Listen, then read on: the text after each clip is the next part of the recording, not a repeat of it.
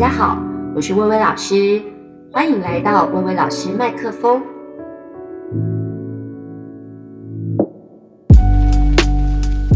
各位听众朋友，大家好，欢迎来到薇薇老师麦克风。今天为大家呢，请到的这个我们的麦克风来宾是我的好朋友静佳，耶！自己做音效，哇，真的是想不到哎，就是追星追了二十年，竟然可以因为这个原因来上节目。妈，我的家啦！才听得出来是个嗨咖，然后我的朋友的这一款 还好还好。金佳呢是我的这个大学同学，然后同时也是我现在的同事。但他今天呢来上节目的身份呢，是以这个王菲的铁粉的身份来上这一集的。骨灰级，骨灰级哦，就 combo 哎。那因为我很喜欢王菲，然后跟他有很多共同的偶像跟话题，然后就一直呢从第一季的时候就很希望能够请他来来聊一集王菲，就没有。想到呢，王菲的东西实在太丰富了，所以呢，我们就呃另外呢抓出了一个主题，我们希望这个王菲至少可以做个两集以上这样子。所以呢，这一集要来跟大家谈一谈的是我们在聊王菲的过程当中，我听到一个很有趣的概念，就是呢，感情的木马城市竟然藏在人生的主题曲里。哇，我这个一下子得到两个资讯，我觉得很有意思。首先呢，也想请这个静佳来跟我们谈一谈，怎么会有所谓人生主题曲这个想法的呀？嗯，就是呢，有一次啊，我去上这个心灵的疗愈课，我们都很需要。然后呢，这个带领的老师啊，就问说：“哎，哪一首歌是你的主题曲？那什么叫主题曲呢？就是。”嗯，比如说你去 KTV 必点哦，是什么歌？Oh. 还有啊，你这种时时吟唱啊、念念不忘的歌啊，或者在某种情境下就会自然而然发出的，对那些牢记的歌词，这些喜欢的歌词里面，或者是呢你特别触动的情绪里，可能就藏有你的感情木马城市哦。那当时我听了觉得啊，这什么东西啊？啊，那老师就继续举例啊，他说呢，嗯，比如说他有个杂志社主编朋友。她正在面临老公外遇，总是不回家的苦恼。那有一次呢，他们两个就去唱 KTV，然后呢，点歌的时候，他那个朋友啊，第一首歌就点了《爱上一个不回家的 人》，怎样啊？然后呢，他就问那个朋友说：“哎，你怎么会点这首歌？”那朋友就跟他说：“我高中时期就很喜欢这首歌。”那其实当时啊，他就有个灵感，他说呀，因为在身心灵的领域里面，有一句话叫做“信念创造实相”。其实你这个信念呢，让你看出去的世界就会被这个信念给带动。对，那他说这样的频率啊，其实也创造了你生活中的真实。好，我们再举一个例子好了，哦、比如说啊、呃，我们从小到大、啊、都听过那一首歌啊，爱是恒久忍耐，又有恩慈，嘿，爱是不嫉妒，有听过？这么欢乐，对对对，哎，那首歌其实如果你很喜欢这首歌，像我们就没什么感应，对我们也没有感应，我们这种个性的人对这首歌没什么感应，没错没错。但是如果很喜欢这首歌，而且就是嗯，常常牢记在心的话，那有可能哦，有可能而已啦。就是你可能是那种以和为贵的个性，嗯啊，你就觉得啊家和万事兴啊，你就常常啊有自己的真正的想法不敢说出来，嗯、因为为什么呢？你怕说真话的时候对方会生气哦啊。那他说呢，这个隐忍的能量啊，就是到时候你就会爆发，嗯，那这个其实就是你的木马程序，木马程式，你可能会不断反复的在这个当中去鬼打墙哦，嗯，大概是这样的意思。我觉得感情或人生的木马城市这个说法也好有意思。哦，你可以跟大家分享一下更具体的内容是什么吗？嗯，就是搞不好有人连木马城市平常的非隐喻的情况下，可能他都不是很理解。啊、呃，我也是在那个李新平，他是一个广告文案的作家，好，他的书叫做《人类木马城市》里面看到的。嗯、那什么叫做人类木马城市？大概大家都有听过那个特洛伊战争吧？嗯嗯，他是从特洛伊战争里面，那当这个特洛伊人呢，以为自己已经打胜仗了，嗯、然后他们把这个战利品木马带回去的时候，那殊不知呢，哎，其实希腊联军已经躲在木马的肚子里面了，嗯、哎，然后所以最后就就是反扑成功这样。那我们常常在生活中也听到说电脑的木马程式，呃，嗯、我中过很几次。在广告都有啊，哎，现在还有有，还是有的。我已经很久没有中毒了，可以这样讲吗？你的防毒软体很好，不要乱讲话。对啊，电脑的木马城市呢，就是你表面上看起来很有用的软体，其实啊，里面包藏祸心。嗯，它包含着这个恶意的城市。嗯，那当这个城市呢，从网络进入到你的电脑系统。它就会在使用者都没有注意到的时间点启动哦，嗯、然后破坏或者是夺取你个人的私密资料，然后进而控制你整个系统。嗯、李新平老师从这个观念呢，他拉出来说，其实很多人的心里面也埋藏着木马城市，嗯、它是内建在你心里哦，然后你植入了某种信念。那通常这种信念都是用一种很良善的、很正面的姿态出现哦，哦就像那个木马屠城记一样啊、嗯哦。那慢慢呢，你把它内建成你一个信仰、你的信念啊、嗯哦。那这样这个信念其实搞不好才是让你深陷在泥淖当中。嗯，哦，那简单举举一个例子好了，我们小时候一定听过一个。这个是座右铭吧？嗯、什么吃得苦中苦，方为人上人。但是你要想哦，那个是上一辈他们筚路蓝缕啊，嗯、开创山林，有没有、嗯、留下来那种铁铮铮的道理？可是现在不一样啦，你一定看到很多身边的人，哇，他明明好辛苦哦，但是吃苦不见得成功。是是，你觉得所有的辛苦都要含辛茹苦才能达成？那其实有时候搞不好是你选错路啦。嗯，或者是你用错力啦。是那当你选择是你热情所在的事业，你会觉得说我很 enjoy 呀，怎么会觉得很辛苦呢？嗯、没错，大概是这个概念。哦、嗯，那你当时候去上这个心灵疗愈课的时候，老师问你说你的主题曲，嗯、那你真的有想到你的人生主题曲？因为你问我的时候，我一时想不出来。我跟你说，我第一时间就浮现了王菲的脸。王菲的脸。不是鬼故事哦，没有。王菲有一首歌就叫做《脸》，然后那首歌其实当年有得到这个金曲奖歌词，对，最佳作词人奖是林夕，是是。好，它是这样子的：呼吸是你的脸。你曲线在蔓延，有听过吗？有，好好听，很好听。它后面还有不断演变的海岸线，长出了最哀艳的水仙，好好听哦，嗯、有印象哈、哦？有有有，嗯、而且这首歌它的一个就是。呃，前面跟后面其实它有很断裂的一种风格的改变，呢，对，对不对？嗯、它第一趴、第二趴是不太一样的。第一趴，呃，这首歌是王菲自己作曲的哦。嘿，他当初在做这首歌的时候，其实是用一种哼唱的方式创造出来、嗯、创作出来的。那后来呢，这个曲子交给了林夕。林夕就写了这首词。嗯、那当时啊，他们两个人的人生都面临到很大的情关，嗯、就是两个人在感情生活当中，嗯、这个大家呃自己去看那个 自己 Google，对对对，自己 Google 一下八卦小报这样子。哦，嗯、当时就是啊、呃，林夕后来就交出了这个词。嗯、那王菲一看到这个词的时候呢，他就说：“哦，他就他就给了这首歌，我觉得好像是新的生命。为什么？因为他就觉得前半段他想要用一种。”泪美声式的唱法，嗯，比较像声乐式的，对对对，跟他平常唱腔也不太不一样。以前没有动用过这一这个这个部分，对对对。那后面呢，他就是用比较真音啊，或者是比较摇滚式的唱法，这样，而且有点小耍赖、小任性、很可爱的感觉，这样子。有人说唱王菲的歌就是你要假装很轻松，但是其实一点都不轻松，这样，因为他歌有点慵懒慵懒，这样。就是我其实听到你说。这首歌是你的人生主题曲，我有点想不透，嗯、因为我其实一向都把这首歌视为一个是在热恋中的歌曲，嗯，那它怎么会有你的什么木马城市，就有点不是很理解耶。嗯嗯嗯，第一段的确是一个热恋的场景，嗯，好、哦，比如说你静静的看着对方的呼吸，嗯，然后你幻想啊，他的脸。是一条海岸线，对啊，深情款款的看着沉睡中的情人，对啊，深沉的鼻息，这个时候这个很欲望哦，嗯，很身体哦，这个很不是小孩的恋爱。啊，小朋友现在赶快去睡觉。而且这首歌第一部分让我想到那个张雨生，差不多同时间呢，一九。九七哦，嗯，的一首歌叫做《河》，然后后来有很多不同的版本啊，好像有给张惠妹、苏芮都有唱过，对啊，是唱唱看，就是大家不晓得有没有听过？当你平躺下来，我变成了河，围绕在你颈间，在你唇边干涸。就是当你平躺下来，然后我成了一条河，然后围绕在你的颈肩，在你的唇边干涸。其实。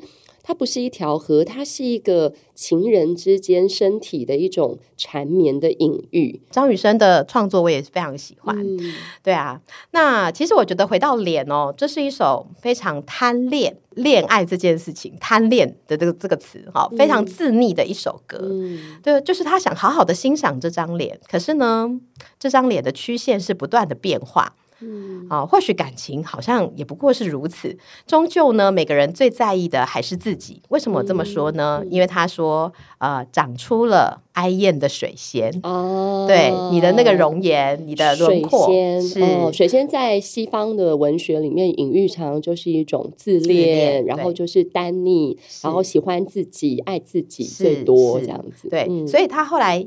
嗯，其实我觉得第一段他就透露了这个讯息，嗯、就是我们那么在意对方，可是呢，不管是你也好，我也好，其实我们最终喜欢的还是自己。嗯、在啊、呃、这个过程当中，我们不断的去探索啊、呃，去需求彼此，曲折蜿蜒，可是呢，最后我却选择要继续冒险。嗯、我明明知道这段恋情可能最终不会有一个善果。但是呢，嗯、我还是选择要跟你轰轰烈烈。嗯、那其实他的主歌呢？哎，是主歌吗？不对，是副歌。哦，对，他说最好没有人明白我说什么，只有你听懂我想什么。呃、没有，没有一脸沉默。什么？我没说什么。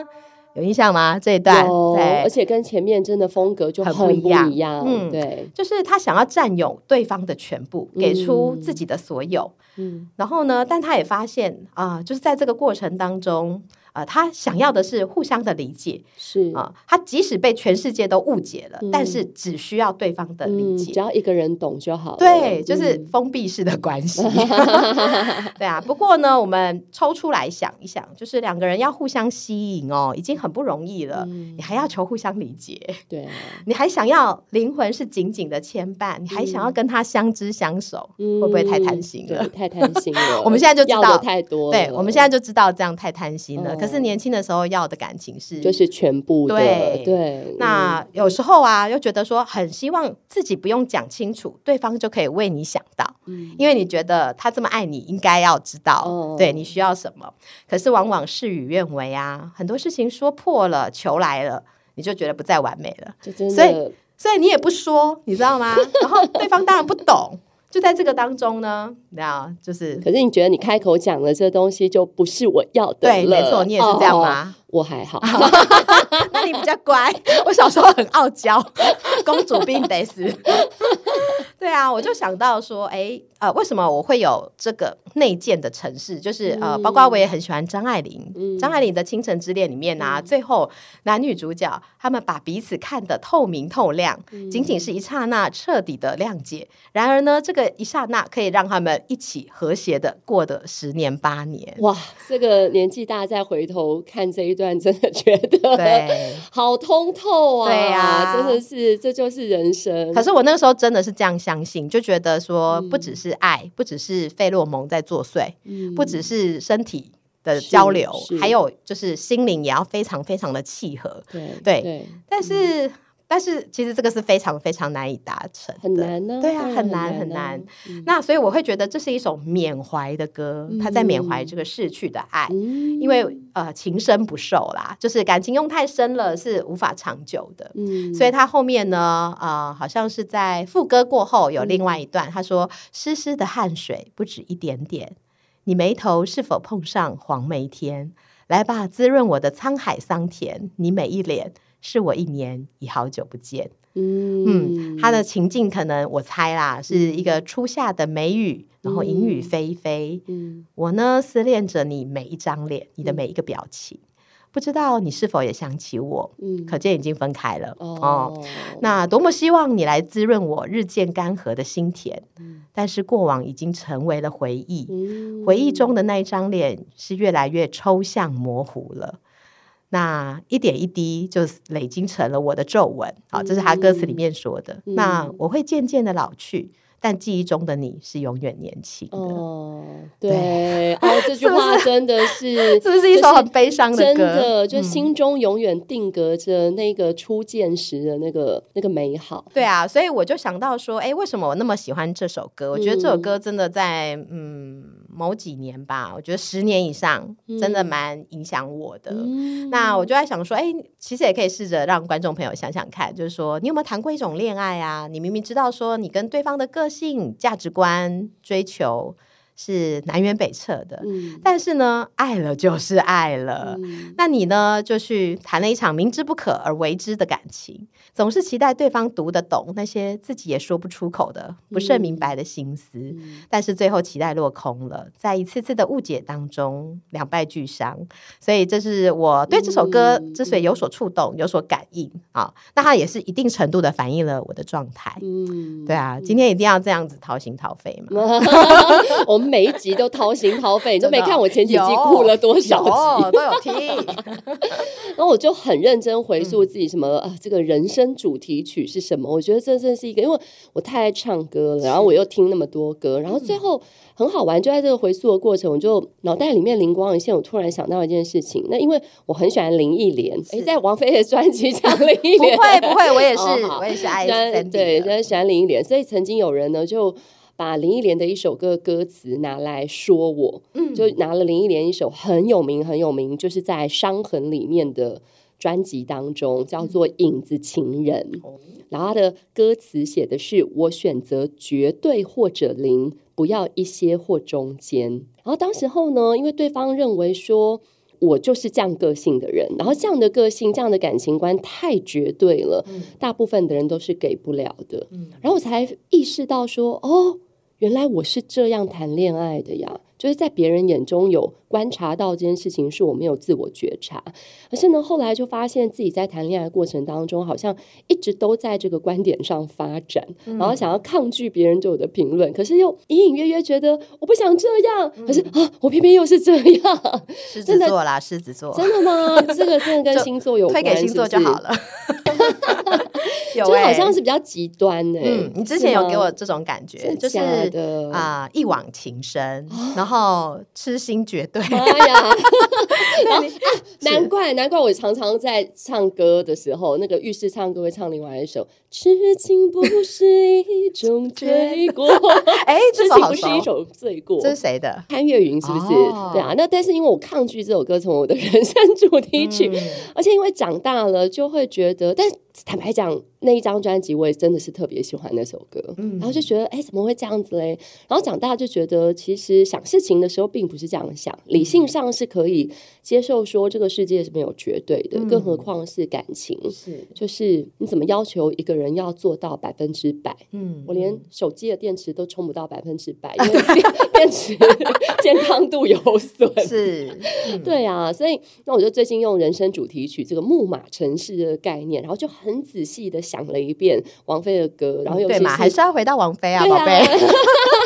王菲每一张国语专辑至少是国语啦，嗯、因为可能广东歌大家比较不熟，然后全部拿出来想了一遍，我就发现哇塞，原来我自己到 KTV 最常唱到的王菲的歌，还有喜欢的王菲的歌，跟最有触动的歌词。里面是有惊人的共同点诶，真的很惊人。那可是第一个我最常唱的歌其实是广东歌，大家应该非常非常不熟，叫做《敬业的单簧管》这一首，然后还有另外一首是《夜会》，就是国语，可是《夜会》也是属于他还算蛮冷门的歌。可是呢，就很奇怪。我有一次在红楼诗社的一个聚会去唱 KTV，我想说点这首歌，没有人会跟我抢。哎，不是哎、欸，没有人要给我麦克风。诗社全部都男的，然后全部的人就跟我抢唱这一首，我气死了。对啊，但是我先回到刚刚讲那个敬业的单簧管。好、嗯，那我先讲一下这首歌给我感觉，就心里面场景是一个。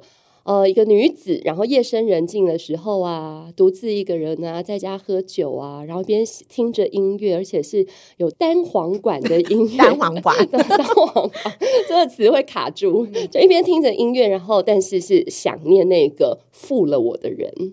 对，辜负我的人。然后我就在想说，我就一边在打逐字稿的时候，我就一边在想说，嗯，对，这首歌就是给我这种感觉。然后就忽然意识到一件事情是，是我大学真的有一个时期就是这样子诶。然后他的歌词当中其实有一段就是，但是呢，我就依稀的听到了这个旧日的单簧管的声音。我在想，可能是两个人共同跟情人曾经共同喜欢的音乐啊，或者是共同听过的一首歌。然后就说，这个人走了之后，我的心其实已经已经心如止水了，就不再野了。可是为什么仍然撩动我，让欲念又在就是重新起来？那那个欲念其实不见得是身体的欲。其实是一种爱欲，嗯、我就觉得说，哎，这首歌就是一个哦，你以为自己已经心如止水，可是却发现说，轻易一首歌就可以勾动你的心绪，所以你其实根本没有忘记他，你就是一个自欺欺人。然后，就算对方不爱你，然后辜负你，可是你还是宁愿单立在一种自己的想象里面，然后爱上的可能也只是想象中的美好的他。也许你们在一起有。有后续都不见得会是什么好结果。对啦，对啦，真的就在思考跟分析这首歌的过程当中，就想到我自己喜欢的第一首王菲的歌，既不是我愿意，也不是执迷不悔，是眷恋。我也超爱哦，嗯、是在天空那一张，对不对？呃、眷恋好像是。第第二章，第二章，第二章，对，就有矜持啊，矜持我也很喜欢。天使有没有？就有人鱼的那个电影，对对。但就眷恋，我就觉得哦，我也很，我不知道哎，那一张其实整张我都很爱，可是就是眷恋是第一时间一见钟情。来唱唱看，你不是很爱开头吗？有没有开唱开头？哦，那个开头很厉害耶，就是啊，叫什么万籁俱寂，就是你只听到他的高音那种感觉。零下十度寒冷的街，害怕告别，吻出眼眶的泪，纠结。旧的项链，泛黄的 T 恤，磨坏底的鞋。我觉得他这个。描述的对象虽然这个不是王菲自己的作词，但是就是让我想到她的王菲的第一任丈夫 的那个形象，也是影响她很深远的一个音乐创作人，哦、是那个窦唯。嗯、对啊，旧的项链，泛黄的 T 恤，哦，磨坏底的鞋。对对对，我就觉得，嗯，嗯他们那个地下乐团，然后很。Rocker，然后很粗犷的一种感觉，是，是很朴实的。因为那个时候他们在北京一起生活，嗯，对。不过这是后话啦，就他们在北京，然后住在那个胡同里面，那种旧旧的三合院。然后最经典的画面是什么呢？这个啊，就是王菲穿着睡衣吧，对，然后出去帮他倒那个尿壶，还是痰盂，不知道。对啊，这个是很经典的画面。对啊，那你喜欢哪一段？他的副歌啊，其实是，其实我还是很喜欢，我喜欢是第一段。但是我就从副歌里面发现，嗯、哦，怎么会这样呢？嗯、他是谁都不能将我改变，对你溺爱早已不顾错对，然后无悔，哦、谁都不必为我挽回，为你失眠无辜的夜无怨。哇，这个我没有想到，就是哇，我怎么会是？我喜欢的竟然都是这么怨妇的路线呢？怎么回事呢？我不是这样的吧？对，但后来发现，哎有哎，真的还是人生都有一段时间是那种执迷不悟、执迷不悔的阶段，然后就会有觉得哇，会那种很犯傻的年纪，嗯、有，然后就觉得嗯，而且很厉害的是，王菲唱这歌一点都不怨妇，是她这歌唱很轻巧，很冷，很冷，很对，对可能是因为她声音特质，也有她。嗯唱歌诠释演绎的方式，嗯、就觉得这首歌被唱的很，就是这个无怨无悔是。不要想到那种深宫怨妇，嗯、可是又可以是这么轻易被接受，觉得对我就这样啊，你管我？嗯、对我觉得很棒，所以就无怨无悔啊，因为他不是深宫怨妇啊。对，真的。嗯、然后再来就是另外一首歌，就是呃夜会。嗯、夜会的话呢，它的开头我不知道为什么哎、欸，它它其实情境还蛮明显，可是我很多朋友就不太懂这首歌在写什么。他开始就说哦，只为那陌生戒指。然后重新打量你修长的手指，你送我的指纹，我欠你的心事，恐怕要在今夜还给天使。所以我觉得很清楚啊，他就是一个爱上一个不该爱的人嘛，是。就是对方可能已经是呃本来就已婚，或者是比如说他可能是他要准备跟别人结婚了，就写的爱不丢郎嘛，对啊，哎，怎么常常爱不丢郎这个词？不是不是金包银啦，哎，金包银我赶快，这时候还蛮明显的，啊，所以夜会嘛，我们的爱是见不得光，对，没错没错，所以我很喜欢那个后面有一个副歌的句子，啊怀念都太奢侈。只好羡慕谁年少无知，就是对，就是连怀念对我们两个人之间的关系来讲都是一种奢侈，因为怀念没有人知道，这就是一段不为人知的爱恋，可能是一个地下恋情，可能是秘密的，可能是禁忌的，嗯、然后甚至。要羡慕谁年少无知，就是初生之犊不怕虎。其实初生之犊不怕爱，嗯、不怕爱里面的疼痛。是，所以那种年少无知，就是你可以爱得很大喇喇，就抓着这个人，就是走大喇喇走在街上，哦，他有别人的戒指又怎样？这种，我不是说我是谈这种恋爱啦，嗯、但是我觉得就是这三首歌让我有一个很深刻的感觉，就是啊，原来我感情里面木马城市是一种，都是一种。对方没有那么爱自己，或者是自己没有这么被对方爱，或者是对方的第一选择并不是我，所以我就觉得好像爱得很压抑、很委屈，就是会有一个这样子的。就我就哎，突然意识到，果然就是念中文系的好处，就是可以解读文本，嗯、还可以比较，还可以归纳，对，还可以归纳，对不对？就觉得哇，真的哎，然后就想到，其实我呢非常非常爱王菲有一首广东歌，也是大家很熟知的，她的一首歌。就是多得他哦，嗯，经典，经典。对，林忆莲在那个《我是歌手》里面有重新，就是有一个自己的 cover 这样子。那多得他其实翻译成中文应该意思是有点像。呃，幸亏有他，是。可这个幸亏有他，不是真的那种哇，充满了温情的感谢。那个那个，至少还有你，嗯、不是这一种，是那种你虽然抛弃了我，你虽然已经离开我了，可是我要感谢生命中还好有你，让我知道了什么叫做真爱，什么叫做感情。可是我其实最有感觉的一句话是：即使他已爱我多久，仍会高飞远走。哇！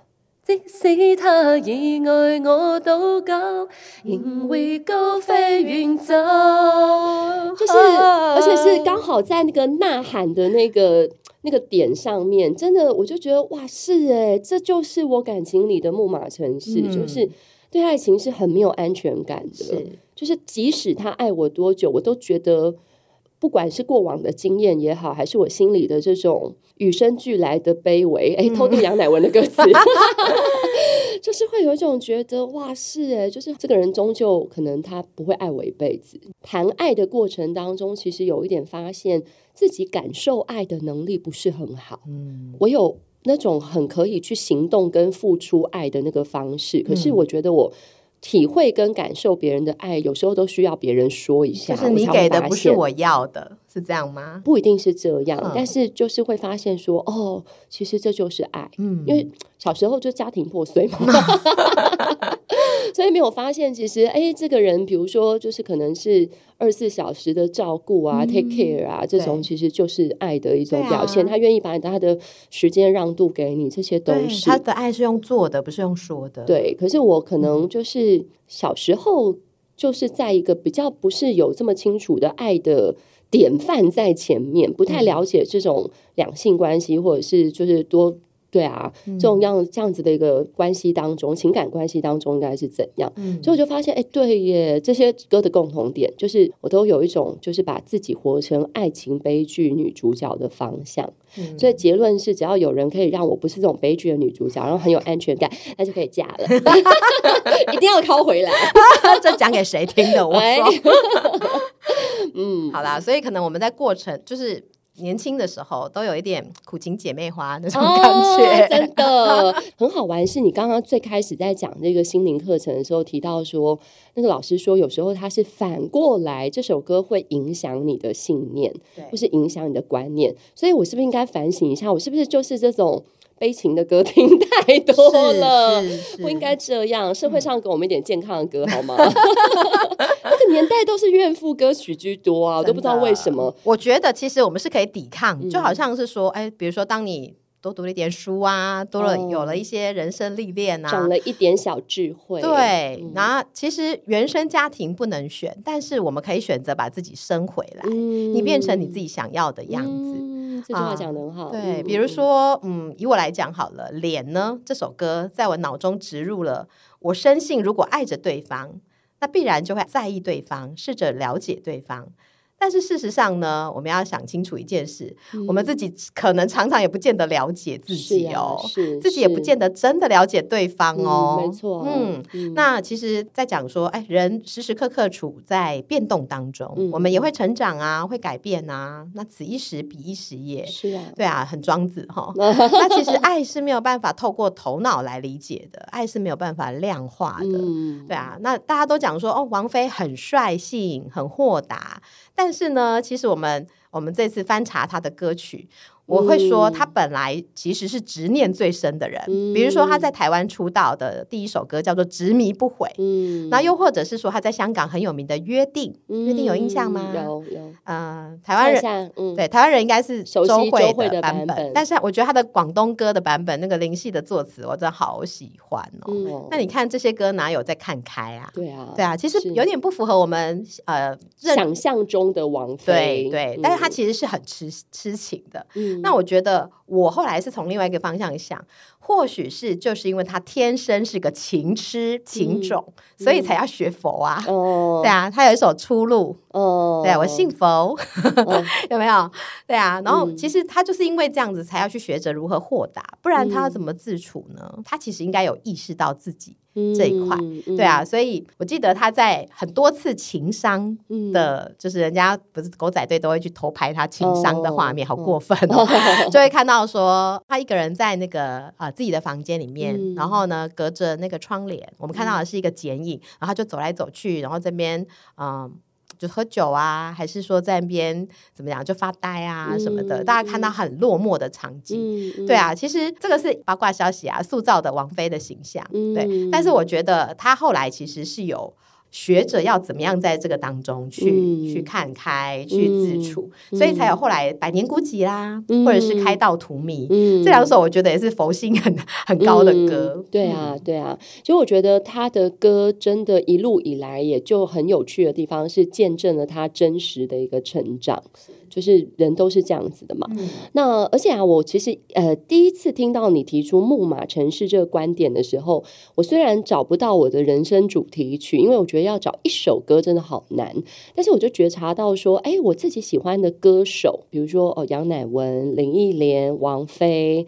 然后陈珊妮，对，陈珊妮也是这一挂的，嗯、对。对，或者是很感兴趣的艺术家，包含之前在我们的节目里面介绍过的达利呀，行为艺术家玛丽娜，或者最近跟大家分享的佛列达等等，这些人的共通点其实就是我的木马城市，哎，嗯，就是他们都有那种。你说那种就是面对自己的所爱很深的执念，而且是不管在爱情上或者是事业上，嗯，那我觉得，哎，我自己也是这样。然后再来就是，呃，另一方面，他们就非常做自己，嗯，就是不太在乎那个世俗的眼光。那可是很有趣是，这两种面相，我觉得其实是落差很大的。我觉得很大，就是做自己是一种洒脱，可是。很深的执念就是那种钻进去，然后粘着性很强，这样子。出不来是，但是他们呢，就都是能够做到一种，哎，你以为我是这样吗？哦，其实我也可以那样，哎，呃，可是每一种样子都是我，哎，那你喜欢很好啦，啊，不喜欢就 get out。哎，有这样吗？我觉得啦，我觉得就是这种感觉，就是我不在乎你喜欢我很好啊，我喜欢你的喜欢，但是我你没有很喜欢我，我就也还好。是，那我觉得。人会去追求或喜欢某一些偶像，主要有两种原因。嗯、第一个就是他身上有一些你觉得很相似的、很有共鸣的地方，是。然后另一个是他会以一种很相反的互补的姿态出现在你生命中，就他的某种特质是你人生当中非常匮乏，可是又很。热切渴望的，是嗯，嗯，所以我从他们发身上发现，我人生的木马城是真的很有呼应，嗯，就是有共鸣的地方，就是对爱的事物很执着。不管是友情、爱情、工作，甚至追星，哦、就是都是都是十年起跳。是对，就喜欢的东西就会非常非常喜欢，真的哦。嗯、然后呢，又因为可是另外一方面，因为自己的原生家庭可能从小有一种寄人篱下的感觉，所以很匮乏又很渴望的那一面，就是想要得到认可啊，想要得到重视啊，想要在某些人的眼中是独一无二啊。嗯、然后再加上其实还蛮会察言观色，所以其实从小就很在意别人的眼光，所以我非常羡慕他们那种完全不理会世俗眼光的态度，嗯、超帅。对啊，所以我想作为王菲的铁粉，嗯、你当然有提到，就是说，哎，你观察到大家觉得他很率性，然后很、嗯、就是很做自己，可是你也观察到他其实是执念很深的一个人，嗯、但是你还是很认同他是有这个很率性、豁达、洒脱的这一面吧？嗯、甚至搞不好，是不是喜欢王菲的人，搞不好都有这个共同点。非常的匮乏，或者是就是也很这样。嗯嗯，我觉得好像哎，我不知道你会不会有这种感觉，嗯、就是喜欢一个偶像，你会不知不觉也会变得有点像他。哦、对，但别人看不出来啦。是是是，内心内心对内心会变得有点像他。嗯嗯嗯，我觉得喜欢王菲的人哦，多少都有这个特征。嗯啊、呃，包括像你刚刚说的啊，乃文啊，陈、嗯、珊妮啊，林忆莲啊、嗯、这些啊、呃，我记得我有一次听那个杨乃文的演唱会，嗯、然后听到那个。Silence 吧，哦、它里面唱到，就它前面一直在堆叠嘛，嗯、然后后面有一个骄傲的自由，哦、有没有？我跟你讲，我整个眼泪飙出来，哦、对，傻眼。我其实平常是不太哭的，我的眼泪很珍贵，铁、嗯、娘子来着、哎、像我们都眼泪不值钱，哎，不要这样说。没有啦，我其实是会感动，但是真的要落泪，嗯、我也不知道说，嗯，那时候很年轻啊，也没生过小孩，嗯、不知道为什么会那么容易哭。对啊，那那我听到那个骄傲的自由的时候，我就觉得说天哪，这个姿态，觉得啊，这啊，就是觉得自己好像曾经仿佛也是这样，嗯、对，就是想要那那，那个那个歌词是可不可以给我骄傲的自由？是，是嗯，然后我后来就往内探索，说，哎，想想看为什么自己会这样？嗯、那我也发现说，原来我还是在一个世俗的眼光里面挣扎。哎，嗯、我相信杨乃文跟王菲一定有一些共同点，比如说他们都很不善。应 对，对，应对进对，是，对，就是其实也常常引起外界的误会，嗯，对。可是我觉得他们都在演艺圈，大概也都十几二十年以上了，但没有要妥协的意思哦，不好意思哦。而且很好笑，杨乃文就是都还会讲那种，比如说，哎，我觉得我现在已经很好聊了，对，对，他对自己还是有一些误会。以王菲来讲，她说：“我觉得一两个字就可以回答我要讲的意思啦，说那么多废话做什么呢？”对，有道理啊，是啊，是啊。杨乃文是他很认真在思考你的问题，对，所以就会有点慢几拍这样子，而且他会把每个人的问题都当真。对，所以我觉得他们是最真诚的人。哦，嗯，所以就会引起误会啦。对啊，那我就想到说，哎，如果用这个形象来讲哦，就是啊，王菲的形象哦，在那个有一有一部电影，一九九四年。这个重庆森林里面，好喜欢，对，你也喜欢，呃，哎，我们两个喜欢的东西真的很像，很像哦，哎，他应该也是我的影史前大啊，前十大，嗯，就前十大喜欢的电影一定有重庆森林。那里面其实很多人都有点看不懂这部电影。老实说，我一开始也是觉得啊，对啊，就跳来跳去，然后在那边 走来走去，对啊，到底在干嘛？但是我看了大概两三遍，我就觉得哦，天啊，立刻爱上这部电影。哎，那片中呢有一首歌叫《梦中人》。对啊，梦中人，一分钟抱紧，这三分钟的梦。然后后面有那个啦啦，好不拉了，不好意思。我觉得这首歌根本就是王家卫帮他拍 MV 的概念啊！而且你知道吗？我每次我家里要打扫啊，或者是做家事的时候，我都会放这首歌。竟然是这一首，是就是最佳凉拌。而我儿子就说：“哦，又是王菲。” 超可爱，然后王菲，哎、欸，她因为这部电影竟然拿到金像奖影后，哎，香港的金像奖影后，台湾其实也有入围，但没有得奖。我其实认为说，王菲这个符号为什么会成为一代的歌坛偶像，甚至是偶像中的偶像啊？是因为说她揭示了一件事情，就是说偶像原来是可以突破包装的，真诚的做他自己想成为的样子。对，就是那个时候的偶像，不是说你想说什么做什么都可以的、欸，哦、那都是那个经纪人有没有？或者是说的经济的包装的有有有，还有后来的什么杰尼斯偶像，哎、嗯欸，真的不是你要干嘛就干嘛、欸，是。是，对啊。但是王菲没有在管这些，嗯、你看她要结婚就结婚，哦、她要倒痰盂倒尿壶就倒尿壶，不是吧？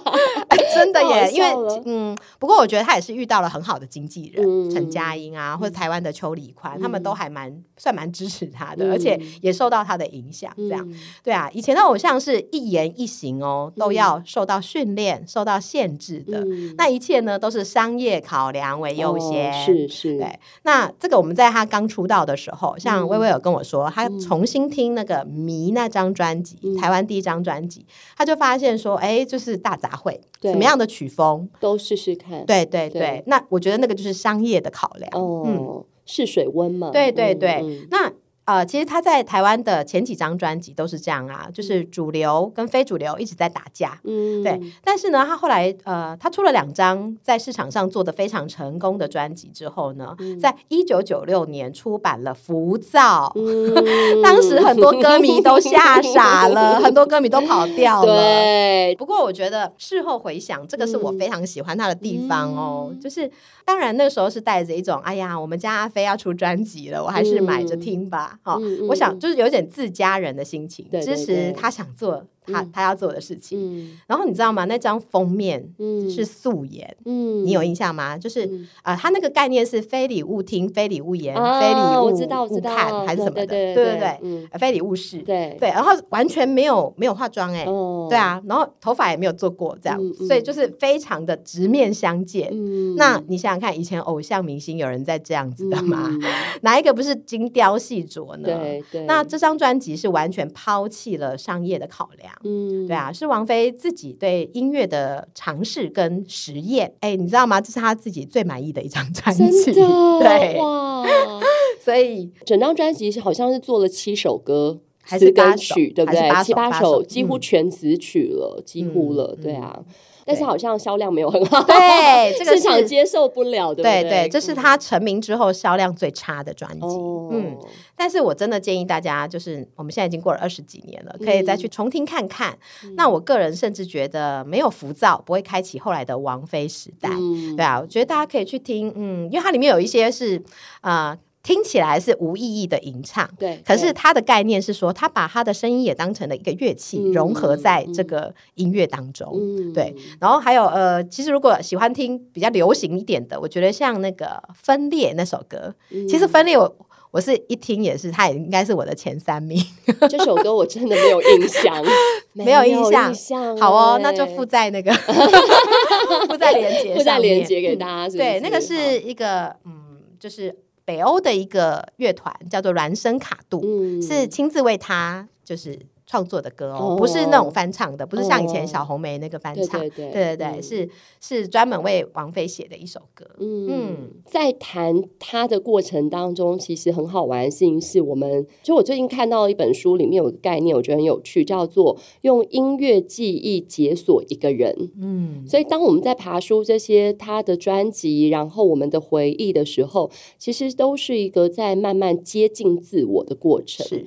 一个人恐怕就是一辈子最难了解的，其实就是自己，嗯，就是永远了解不完，因为就是像你讲，就是人一直在变动嘛，是，是对啊。讲到这个了解自己，嗯、你知道王菲是怎么了解她自己的吗？然 后她有一个写有一部写真集，叫做《Face to Face》，就是面对王菲。她、嗯、说。我觉得这段写的就是真的很棒哎！他说他应该独善其身，那个他，这个他是王菲本人，所以你看他也是用冷眼在看他自己，用第三人称的角度冷冷的看自己。他说他应该要独善其身，好好过他的日子，尽情领悟他的真理，避免滔滔不绝与人分享，那不就是我们吗？老师嘛，没办法。他说：“避免滔滔不绝跟人分享那些人生感悟，嗯，要放弃说教，放弃一副看透了的样子，以及永远别想脱俗。你看，这是不是我们一直在追求的？对啊，我们是不是一直想要跟人家不一样，特立独行？可是王菲说，你永远不要想要脱俗，没办法，真的人做不到。好，他说他爱唱，那他应该自由的唱，不要有使命感。”音乐不是武器，用它去征服别人。不要将它崇高化，把它当成玩具。不要在意那些玩具的比赛，不然呢，你会忽略玩具的乐趣，是不是很重？对，至少讲的很重我，因为嗯、呃，小时候就是很爱比赛，对啊，很爱比赛，比赛选手出身，是是是的，对啊，所以啊、呃，他后面还有讲一句说，呃，他说遇到诋毁哦，这个很重要，遇到诋毁、嗯、最好无动于衷，嗯、对各式的评价一视同仁，嗯、如果厌倦就放弃。可以留恋，但不应该被他刺痛，嗯、不应拘泥于形象。无论所谓的形象曾经给他带来过什么，要自然，不要刻意的自然。我觉得我们就是很难，对啊，不要刻意的自然。然后最后两句太厉害了，嗯、他说要恍惚的面对世界。笔直的面对自己。天哪，老师想要画家具了，真的。来，同学这边，哇，要要恍惚面对世界，可是要笔直的面对自己。哇，这真的是大智慧。是，所以你看他为什么可以？嗯、呃，因为微微跟我分享说，他后来啊、呃、有有去看他的那个在湖南卫视主持的节目，对不对？哦，那个《幻乐之城》啊，《幻乐之城》那其实我老实说，我不敢去看啊。嗯嗯，就是我觉得他当然也是变得比较圆融了。嗯、对，我觉得那节目当然就是为了。为了捧他，哦、很明显，很明显，对啊，当然也是他要提拔后进，嗯、所以你看王菲也长成了这样子，哦、就是也也比较成熟世故一点点的了，哦、对。但是我觉得他没有变，你有跟我分享说，嗯、你觉得他在里面还是很很像一个小女孩的样子吗？对啊，就是那种天真的样子，嗯、就觉得好像岁月不曾在。脸上跟心里留下什么痕迹？心里啦，心里。对啊，我觉得脸上也没有 哦，但我觉得他有长出智慧来哦。对，这个是我觉得，嗯，我看他跟看很多的偶像明星不一样的地方。嗯，对啊，我就觉得哇，这个真的是警示格言呢。真的。但是王菲应该不喜欢我把它讲成励志故事。对，因为他说要放弃说教。对，但是没有没有没有，我觉得听到你讲这个话，我就突然觉得有一种感觉是，大家不要污名化励志了。对。对对，励志其实真的不是什么心灵鸡汤这么简单。没有，因为我们就想脱俗啊。然后我想起啊，他在那个呃二零零四年，他的《将爱》专辑得到了金曲奖。对，那一次哇，那个台下有很多很多竞争歌手，大咖，对，很多大咖，现在现在都是天后了啦。对，每个都是天后。对对对，但我觉得大家都各各有特色啦。那当时啊，他得奖的时候啊，台下哦，大家这边喊说多讲几句话。然后怕他跟杨乃文一样，对，谢谢大家，谢谢，对对对对。然后他就上台嘛，然后就是他把麦麦克风稍微拉高一点，因为他身材很高。他就说呢，我会唱歌，这个我知道，还自己笑出来。对，对于金曲奖评委给予的这份肯定，我也给予充分的肯定。然后自己也笑出来哦。我跟你讲，就是我发现，我就是喜欢这种高冷霸气总裁型，这才是我感情里真正的木马程序。真的，你会被这种人吸引，对不对？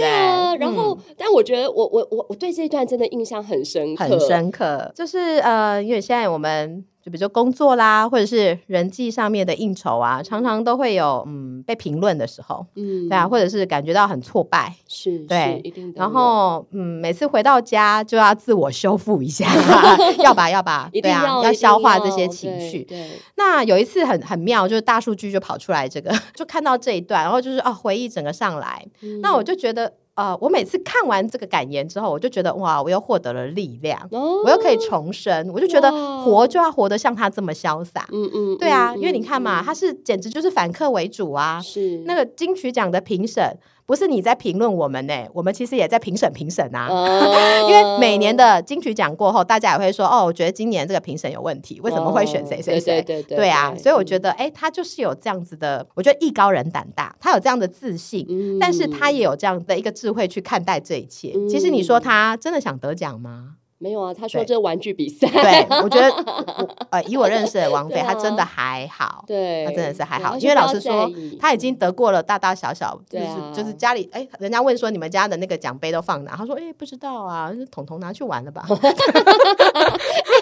我想到那个居里玛丽也是啊，啊很类似，对啊，把诺贝尔奖拿去给小孩当玩具，没错，嗯，嗯很棒，很棒。好啦，所以呢，今天这一集，哎呀，这个一方面要跟所有的飞迷来分享我们眼中的王菲啊，但是呢，也想跟所有不是飞迷，所谓的非飞迷来分享，就是人生主题曲中这个木马城市的概念，我觉得真的还蛮有趣的。大家呢也可以自己来想想看，你的人生主题曲是哪一首呢？不见得是贯穿你的人生哦。刚刚像这个静佳分享的，就是说可能是你常常在唱的，搞不好常常在听的也是。嗯，就对某一首歌很有触动的，它其实搞不好里面就藏着你的木马程式。那如果你解读不出自己的木马城市，因为我们两个都是国文老师嘛，国文老师就是有一种奇怪的特质，有时候就是很接近算命仙女哦。啊，一九九七年，民国八十六年，是不是降漏？是不是？嗯、然后欢迎大家也可以拿给我们来帮你解读。嗯、然后再来就是呢，其实邱老师非常会唱歌，刚刚小露一下这个，对不对？小露身手啦，所以我们之后呢，打算要再做一集，可能做成这个六年级怀旧 KTV 的形式。因为王菲歌真的太多，那我们两个随便讨论一下，连喜欢的歌都讲不完，嗯、每一张都好多喜欢的，所以呢也开放啦，就是希望呢所有的听众朋友，如果呢你也喜欢王菲的话，哦，可以到呢这个李薇薇老师粉丝专业留言，想听呢邱老师或者是我也可以，我尽量 李薇薇老师，哎呢这个哎想要听我们唱哪一首王菲的歌啊？然后另外呢，因为我们两个人都是国文老师，其实我们讨论王菲的可能性就。就是是以歌词的方式、歌词的面向来讨论，因为呢，还是觉得林夕曾经搭配过这么多也很厉害的歌手，嗯，可是在我心中，他跟王菲就是绝配。嗯啊，他好像说过，说跟王菲是。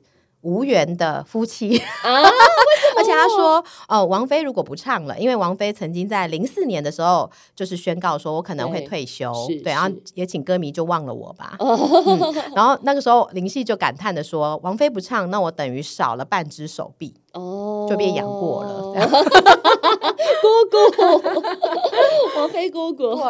是，所以呢，就是因为王菲的歌词其实对普罗大众来讲，其实都还是蛮有难度的，包含她不断被翻唱的《开到荼蘼》，我不止。